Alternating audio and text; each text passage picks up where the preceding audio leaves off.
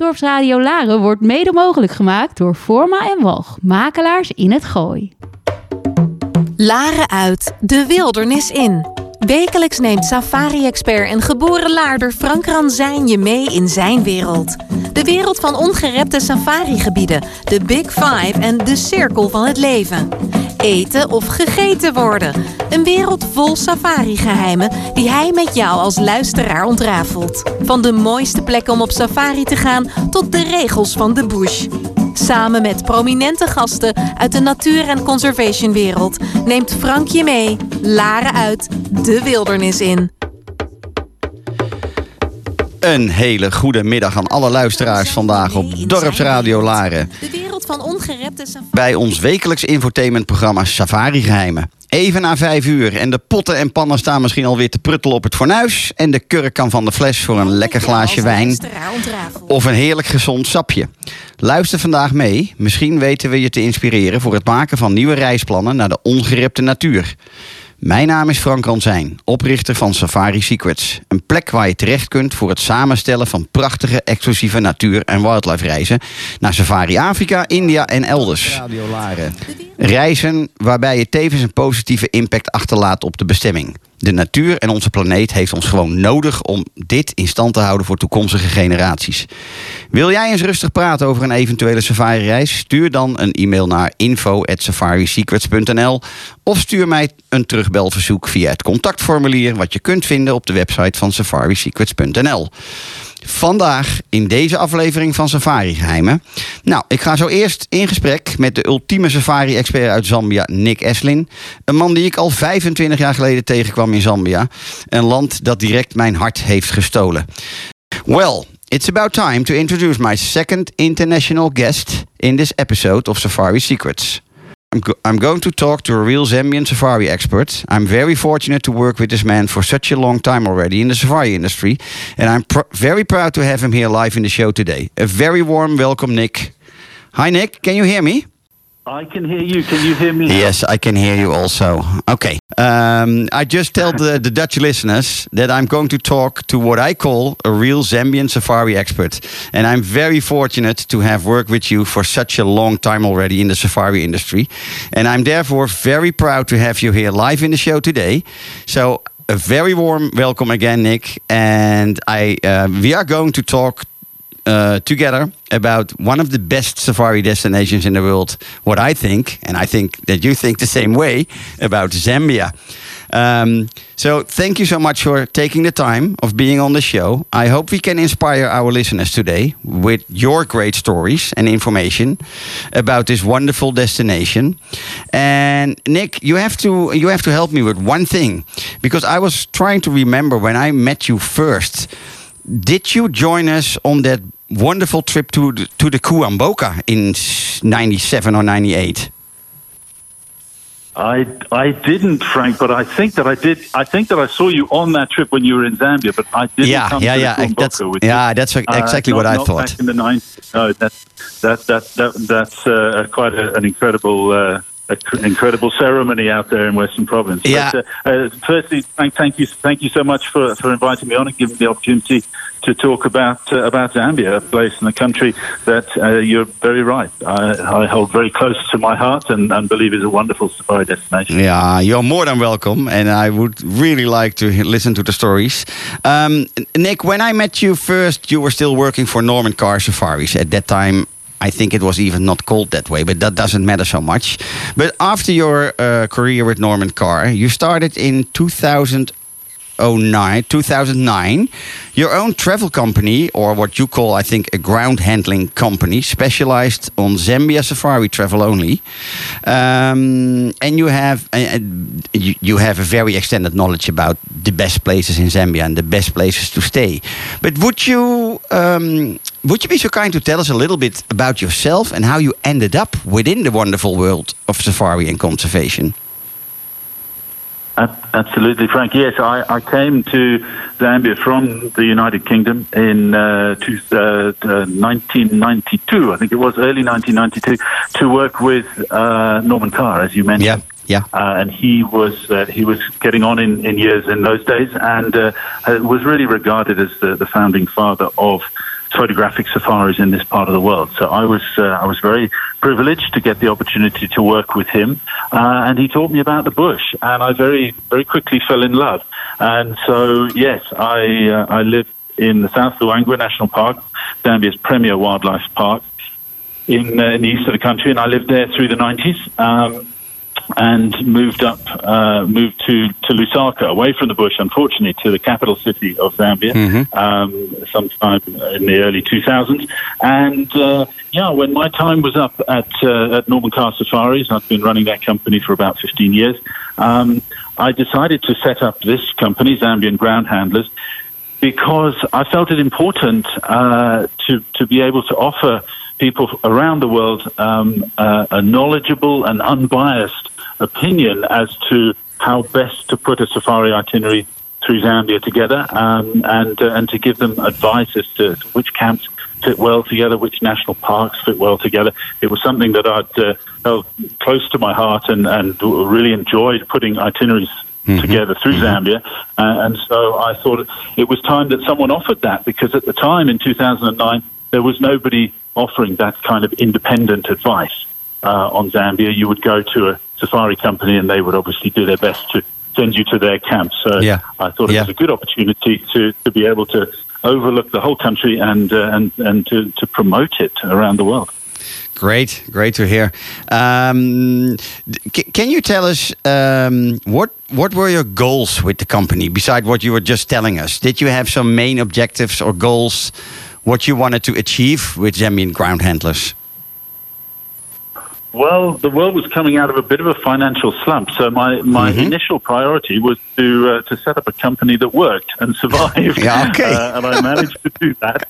Uh, I ma- managed to do that, and after a couple of years, realised that uh, we were offering something that the travel industry uh, around the world uh, really needed, Yeah. um, and and so the company the company had quite a, a rapid early growth uh, pattern, and uh, and we expanded. I employed employed a few more people to help me, and uh, yeah, really, it is my my goal has always been to uh, to to take Zambia around the world and to make it easy for people to visit this this wonderful safari destination. Yeah, ex- and uh, exactly. and we're still doing that today. And uh, and yeah, I think it's uh, you know I, I love the place and, and I love showing it to uh, to all those that want to come and visit. Yeah, exactly. You want to share the beauty of Zambia with other people. That's exactly what it is, I think. And and I can still remember when I started within this industry in, in also that was 96. Um, Zambia was not a very well known safari destination by then. Um, and uh, um, I lost my heart to Zambia in 96 on my first trip into Zambia. And I was also uh, quite frustrated that everybody was always talking only about the Okavango Delta in Botswana and not talking about Zambia at all. Um, and and and yeah, for, for a long time, I know already that Zambia nowadays it's um, it's much more popular and, and it's much more well known already under the safari goers. Um, but at that time, yeah, we really had to put Zambia on the map, and that's exactly what I think what you did. Um, and then, of course, during all those years, we we have uh, we were facing some difficulties here and there. And um, yeah, we- we, can't um, we can't do this interview without talking a little bit about what happened to us the last one and a half year. Would you be so kind, Nick, to to explain a little bit about how the safari tourism in Zambia tried to survive COVID nineteen so far? Well, un- unlike many European countries, we, we didn't have an awful lot of assistance from, from government or, or Mhm. elsewhere, Mhm. um, and so everybody really just had to had to look within themselves and uh, and do everything that they could to to, to sit it out and, and to survive with uh, with zero or even negative revenue streams. Um, but happily, I'm happy to report that that everyone managed to do that, um, and there are there are no casualties as yet um, on, on, from from uh, the Zambian side. Yeah. Uh, so all the safari operators are still in business, and we've had. Uh, a bit of a recovery recently, obviously, with, with Europe and North America opening up to international travel. And so we have been hosting safari visitors again over the past four or five months. And, and people are starting to, to look to the other side of this, uh, of this crisis and this Yeah. pandemic. But uh, certainly, certainly from the health perspective, Zambia was very, very lucky. Our infection rates and hospitalizations were were remarkably low. Nobody really understood exactly why that would be. There are all sorts of, of theories banded about, but but the net result is we uh, we, we escaped relatively unscathed. I mean, obviously we, we had a number of cases and, and people people succumbed to, to the pandemic, but um, we, we were lucky because uh, we, our, our, health system would have struggled had uh, had our numbers been any greater than they were. So I think we, we got away quite lightly from a health perspective. And business, yeah, it was tough. It's tough for everyone in, yeah. in tourism yeah. these past year or so.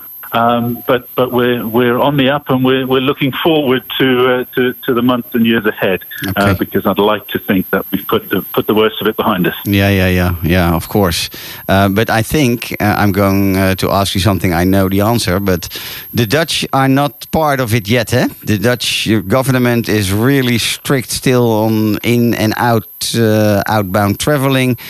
You don't see a lot of Dutch people at the moment, I think, eh?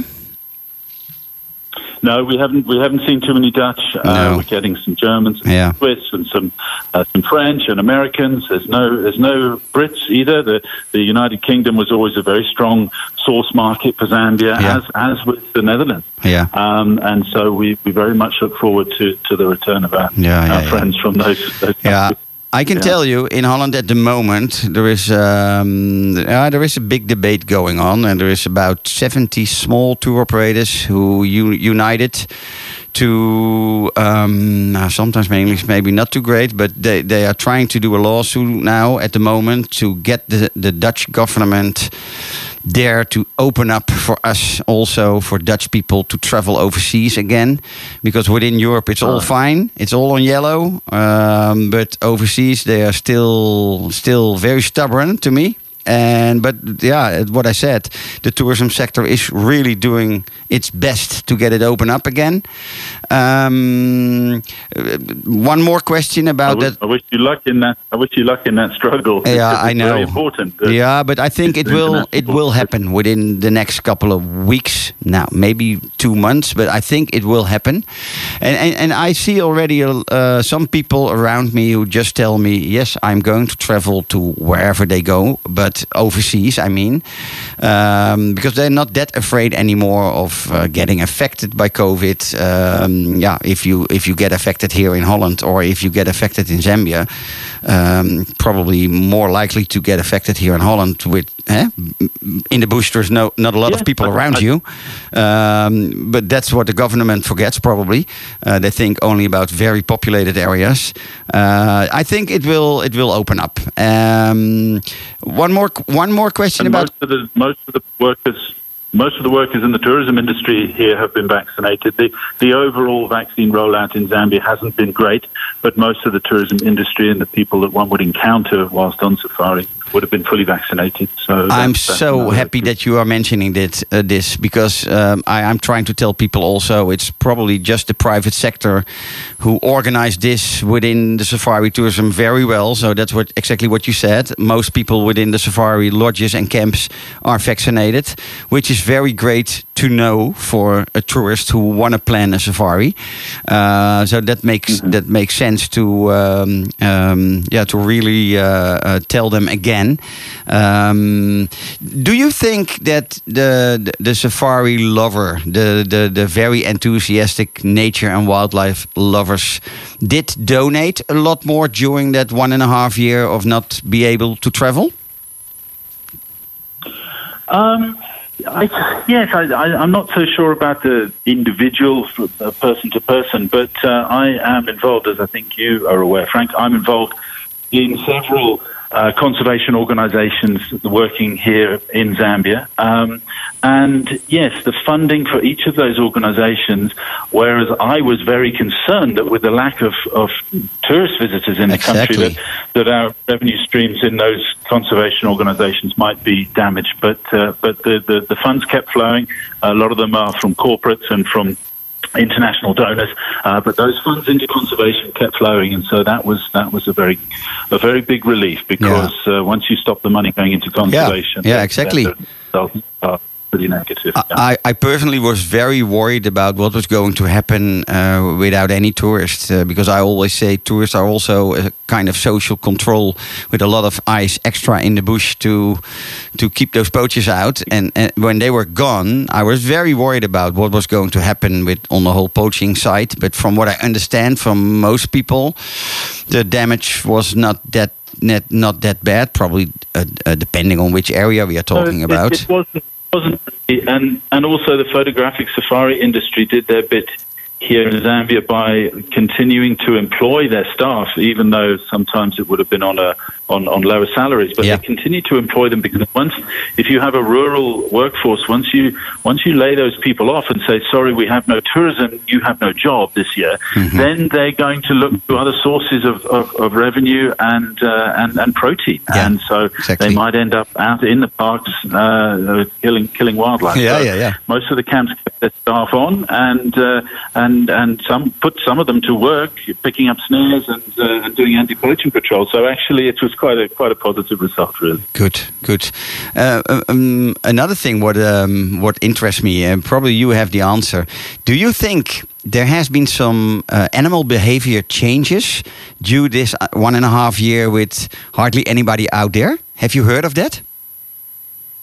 Well, that's that's an interesting one, Frank, because you, you do see it even even seasonally. Sometimes uh, we we have quite well known in Zambia for our small remote bush camps, um, and uh, when I used to when I used to go in uh, pre-season uh, into the backcountry to start building these bush camps before we we hosted guests, uh, you would be going in after the rainy season to remote areas that essentially had had no humans and certainly no vehicles Yeah. for best part of six months, five or six months. And yes, the, the game would, would behave very differently for a few weeks or more until it got used to, Yeah. to the fact that uh, there were humans and vehicles in the in the area again.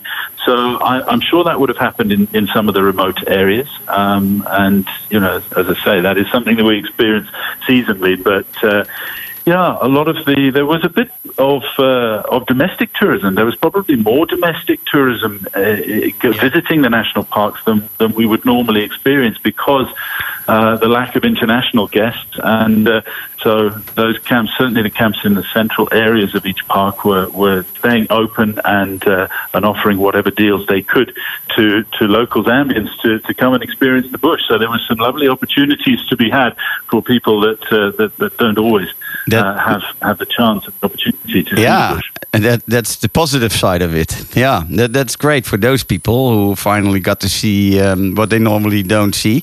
Um, okay, Nick, let's talk about the country. Let's. as, Yeah, sorry. as they were, you have to look. You have to look for the positives. Where, Yeah. When things are as bad as they've been in the last year or so, you have to find some positives somewhere. So I like Exactly. think that's been happening. Never waste a good crisis, huh? okay, let's let's talk about the country. It's huge. It's I know it's it's a huge country, um, and it has a lot of national parks. Not all of them as important as others, I know, uh, but there's a lot of lot of places to go to in Zambia. Um, can you give the listeners just some of your favorite areas, your favorite parks, what what not to miss out when you choose to go to Zambia? Yeah, you're, you're right, Frank. We've got 20 national parks in Zambia. And each of those national parks is pretty much surrounded by what we term game management areas. Um, and that means that over a third of the country, and this is a very big country, over a third of the country is protected. The habitat and, and the wildlife living living in those areas are protected. So that's quite something to be proud of. Um, of those 20 national parks, as you say, a number of them are not not so relevant as, as others. The uh, probably the most famous and the, the most visited would be the South Luangwa National Park. Um, that's in the east of the country, and that was my home for uh, for ten or twelve years in the nineties. Um, and uh, yeah, there, there's more. There's more safari camps in that area than uh, than any other of the parks. Um, the Kafue National Park is the country's largest national park. Uh, it's a very, very big piece of Africa, uh, and that, that used to be because of its proximity to Lusaka. Uh, that used to be uh, the, the country's most popular and, and premier wildlife park for visiting, but uh, that its popularity. Declined somewhat in the 50s and 60s, I suppose, when uh, access became easier to South Luangwa, and, and that that became the the country's uh, the sort of best known national park. So nowadays, the South Luangwa would be a must for any safari itinerary in, in the country. Um, the Lower Zambezi National Park has become more and more and more popular. The wildlife sightings have improved over the last sort of two decades or more, and and really, uh, you you do not want to miss the Lower Zambezi. No. It is a phenomenal national park. It's only a small park on the banks of the northern bank of the Zambezi River.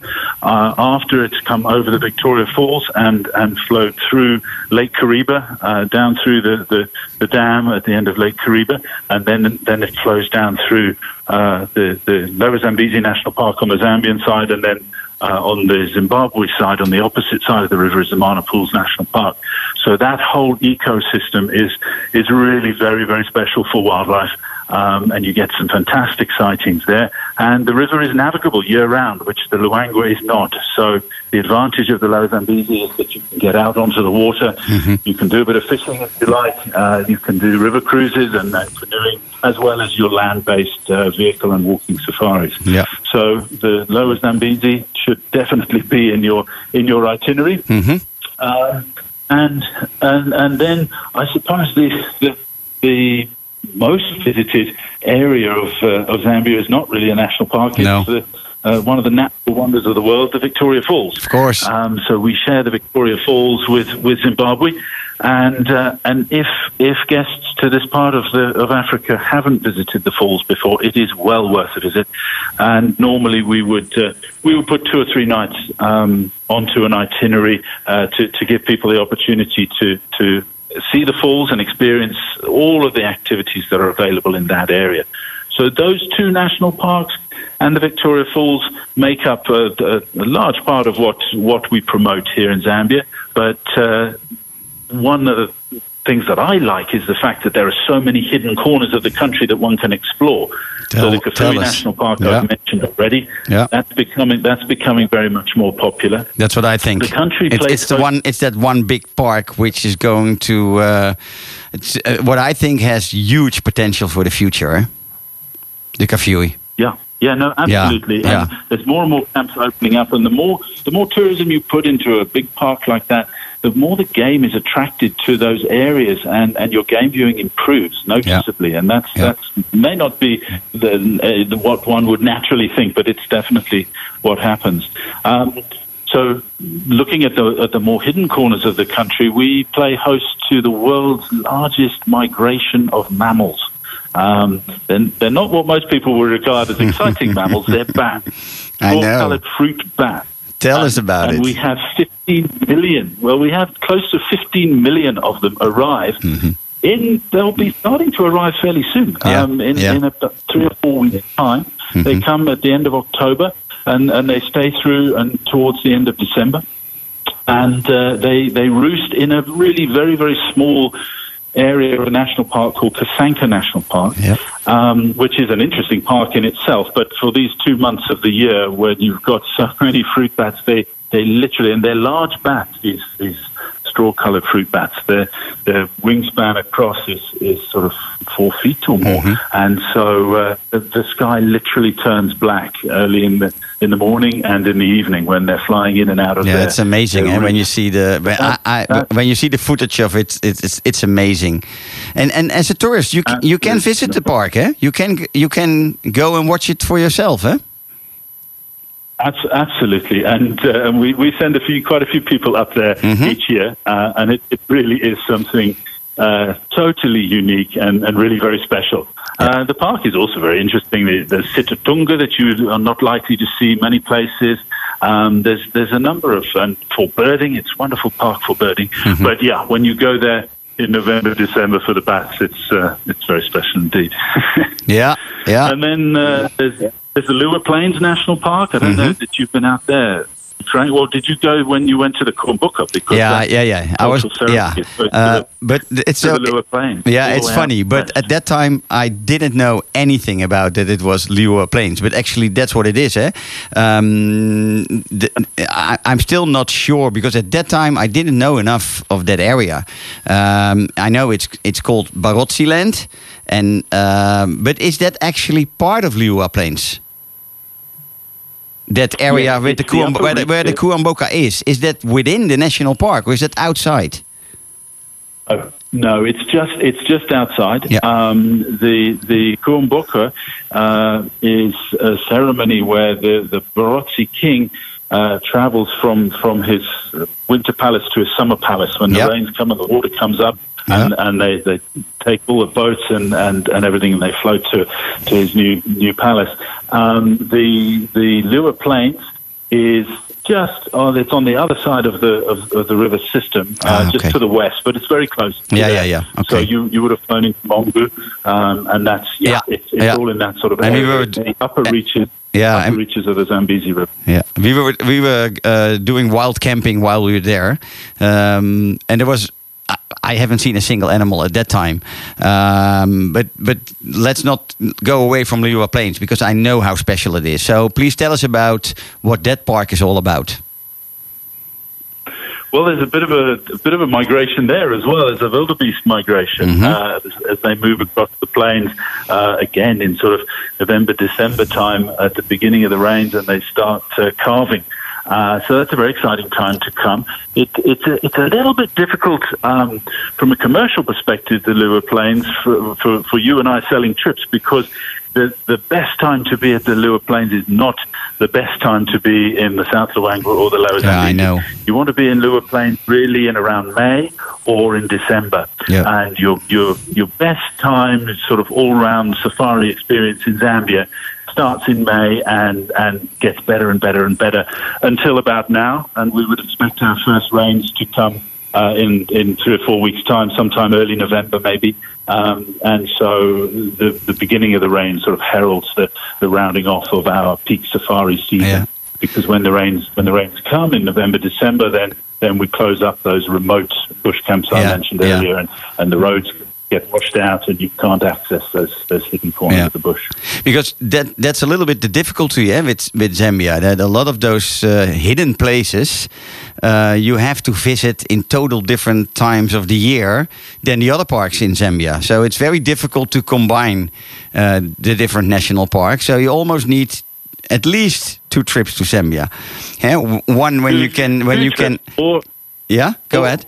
Or a real expert like or a real expert like yourself uh, or, or myself, uh, Frank, and uh, and then we could we could always put something clever together. Uh, so yeah, it's uh, it, it, it it's not not easy, but it's doable. So uh, Yeah, yeah, I you know, and I know, and and I think you just have to know where to go, and the, the the travel advisors have to know what they tell their clients about, because again, you, of course, you can uh, put Kasanka and Liuwa in one trip, uh, and still go to the area in South Luangwa which stays open all year long. So of course you can combine.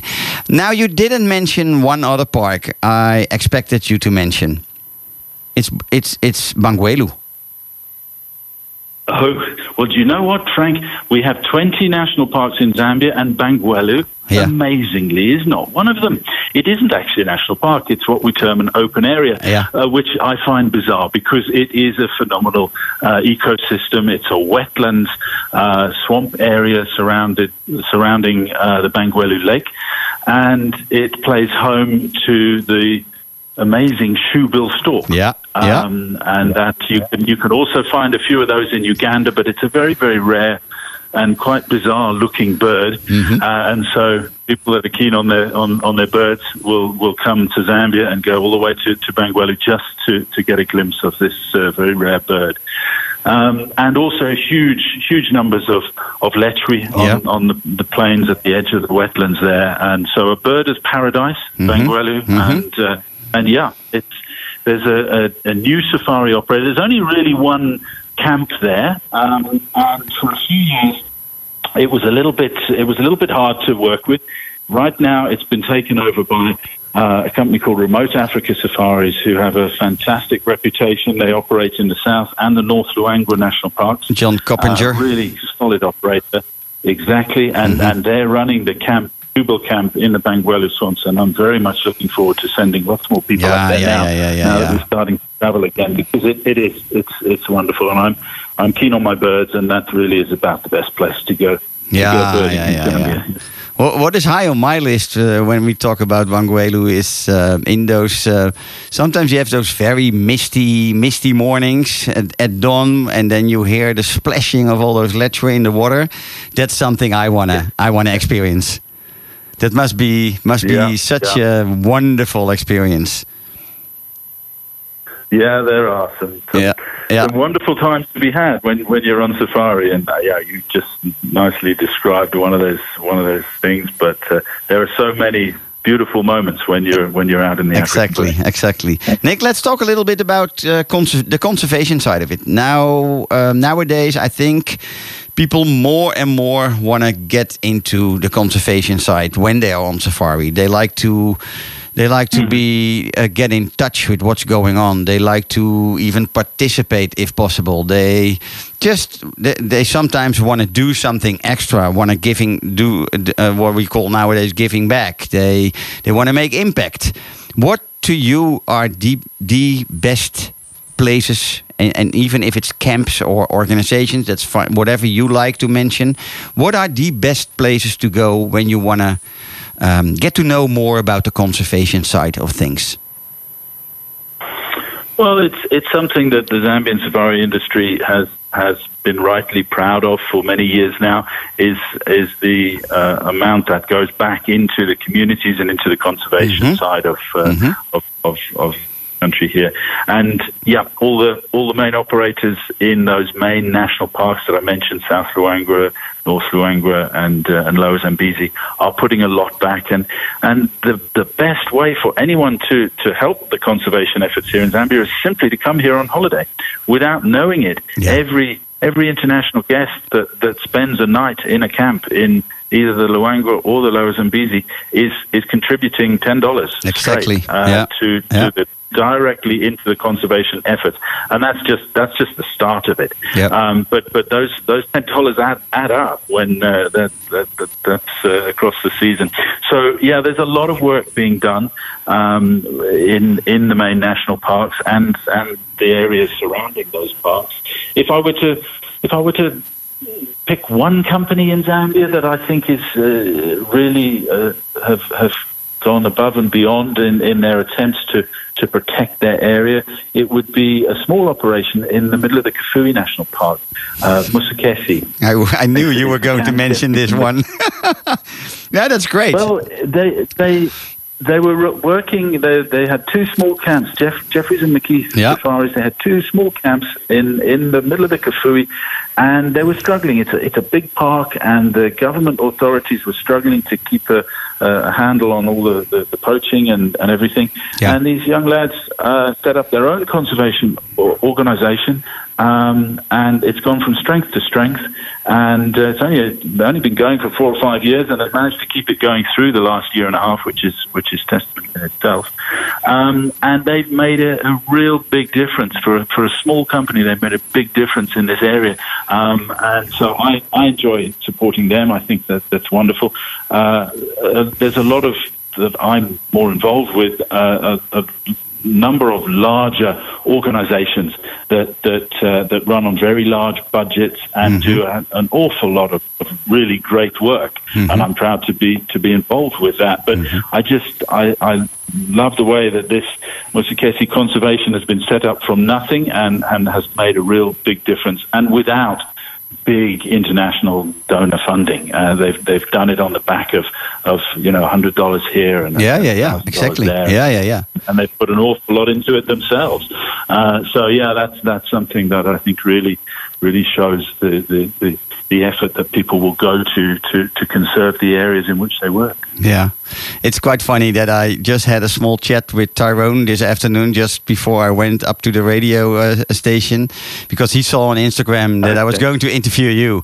Um, so I invited him. I invited him also. When are you going to be on my show? Um, yeah, I know about them. I haven't been there myself yet. I have to be honest. I haven't been to that area yet, but uh, I I know already what they're doing. So it's great that you're mentioning them. Wh- what about? Um, for instance, Correspondence with Tyrone today. sorry. Because I'm planning to go up there myself. I was in correspondence with Tyrone today because I'm going up to see them next week and see what Ah, they're doing that great, great. I'm looking forward to that. Yeah, yeah, yeah. yeah. Um, I'm always been. I've always been a fan of uh, the Zambian Carnivore Project. What What about that? They, they are quite willing to show tourists a little bit of what they're doing, are they? Yes, um, they they are one of the, the, the organisations that that might be able to, to offer something a little more sort of hands on to, to guests that come. Uh, they're they're they're headquartered now in the South Luangwa, but they work in other areas of the country as well. Um, and yeah, if if we arrange it beforehand, then they're often happy to either come and meet with with uh, guests in their camp and maybe have have a meal with them and chat to them all about what they do and the work that they do. And occasionally they will take you out into the bush, um, and, uh, and and you can see firsthand some of the work that they that they get involved with. So that that is certainly from from a, a, a international guest's perspective, that's a wonderful Yeah, opportunity yeah. to be able to. to Yeah, really I, I have worked with them in the past, how and conservation works. Yeah, I, I have worked also with uh, with them in the past when I had clients who wanted to be a little bit, um, yeah, more. They, they want they wanted more interaction with the conservation side, and then you can you can uh, Yeah. you can nicely discuss with your client. Okay, they they can show you a little bit more than than the normal, and then of course they expect you a little bit of a uh, to do a donation because yeah, it's their time too, and they are very busy with other things in the bush. But yeah, a lot of people I think are very um, um, comfortable with doing that. And um, so, okay, um, we are getting almost uh, to the end of this show, Nick. But I, yeah, we still have about five Okay. minutes. Um, of course, I always ask my guests if they have a nice bush story, and I told you already in my uh, um, pre-communication with you, it doesn't have to be always the predator things which everybody want to know. It, I like to know Yeah, yeah. just a great wildlife moment you have experienced, and it can be even about a community kind of thing. Do you have something for the listener? I, I, I guess with, with as many years as, uh, as I spent in the bush, you do clock up a few stories. But I, I thought I'd just recount a, a little tale which which uh, brings in the conservation element that we've spent the last five or ten minutes talking about because it is something that's that's close to my heart and that I've been involved with. And it was many, many, many years ago, and um, I was with a, a, small team, and it was in the South Luangwa, and it was in the rainy season. And uh, and, and what happens uh, is is the, the buffalo come down to to, to drink, and uh, when there's a lot of mud, they have to walk through the mud in order to get to the water to drink. So you'll get a whole herd of buffalo, hundreds of buffalo come down, traipsing through thick mud to get to the water to drink. Mm-hmm. They all drink their fill, they turn round and they leave, and every now and again you'll find that one or two of them get left behind because they get stuck in the Yeah, mud. yeah. And and it's really quite difficult because they're unlike hippos who have hugely fat bodies and very small legs. Mm-hmm. Uh, the, the the buffalo's legs are quite quite long, and when they get stuck in mud, they they will struggle to to get out, and they very quickly get muscle wasted. Mm-hmm. So we we identified that there was a couple of buffalo stuck in the mud, and so I, I got a few friends together, and we went out to try and rescue uh, these these two buffalo, uh, and this involved all sorts of ropes and straps and, and vehicles and lots of people and pulling and pushing. And and you know, understandably the, the buffalo probably was was more concerned about what we were doing and the noise we were making than he was about the fact that he wasn't getting out of the mud without our help. so eventually, we managed to pull this buffalo free and we're all turning around congratulating ourselves. Well done, we finally got the buffalo out. What does the buffalo do? Of course, the buffalo turns to us and charges us, and he wants to kill us. So Yeah, no, that- no gratitude whatsoever from the buffalo. That's Uh, what he- buffaloes do. yeah, we'd ruined his afternoon. Oh, Uh, so- wonderful, wonderful story. And and uh, you know what? Uh, I didn't know, but last week when I was doing some research, I always try to prepare myself as, as good as possible. I came across another podcast you were a guest on. Uh, I think it was already last year. And I, I, I even don't know exactly the name of the guy who was a doctor, doctor something was interviewing you. Um, la- yes, and and he was also asking you for a bush story and then you said yeah you want to know the the exciting stuff eh? the the dangerous stuff so that's why i was asking you it doesn't have to be always the dangerous stuff there's so much more to experience in the bush um, so I don't think I told him that story though. I had to rack that one, rack my memory to remember that, Yeah. that story of the buffalo trying to kill us. yeah. no, that's a great story, Nick. Um, do you know what? Uh, funny question. I was in Zambia with one of those total eclipse moments when it was in Zambia, which was a little bit of a disaster at that time because I know it was early early June. Um, loads of European tourists were about to travel to Zambia to witness that uh, total eclipse. Um, Yeah. But a lot of areas were still underwater. They were still flooded. So nobody, nobody almost could go to the areas they were booked in. Uh, have you have you experienced that? I was in Zambia myself. I was in in uh, with still at that time. I think it was still Chilongosi safaris. Um, so we're in the north of the yeah, South Luangwa. think you booked- Exactly. I think you booked with the wrong company back then, Frank, because that was in the year 2000. Yeah. I was still running Norman Carr Safaris. Yeah, exactly. I, I flew 30 people in, in little planes. I flew 30 people from Luangwa down into the lower Zambezi. Yeah. And we had a lovely few hours on the banks of the Zambezi, watched the total eclipse, and then we flew back to Mfuwe that same day. So you were, you, you, we should have known each other better in those days, Thank You booked with the wrong guy. Ah, but uh, nowadays I book with you, so don't worry. Um, and and uh, again, we went. We have seen it. We have witnessed it, and and I still can't remember wherever we went. But we were taking outside the park, but we did swim in rock pools in just in the middle of nature. It was wonderful. Um, Yeah. but again, I have no clue where I was at that time. Um, Nick, it's about time you hear I some music. I know. It would have been north of. Yeah. Oh yeah, you know where where Yeah. we were? Yeah. Yeah. Okay. I Okay. think I know where it was, yeah. But Okay. it sounds like we're out of time. Yeah, we are we are a little bit out of no, but that's fine. But I want to properly uh, thank you so much for being uh, here with us, for telling about Zambia. Um, I wish you all the best uh, for um, the the next the next twelve months, where we have to open up the world again into nature and safari. Um, have a have a wonderful evening, and uh, thank you again for being on the show. Thank you for having me on, Frank. I really enjoyed it and uh, hope to see you out here very soon. Very soon, I promise. Okay, thank you, and uh, talk to you later, Nick. Bye bye. Thank you very much. Bye bye. Bye bye.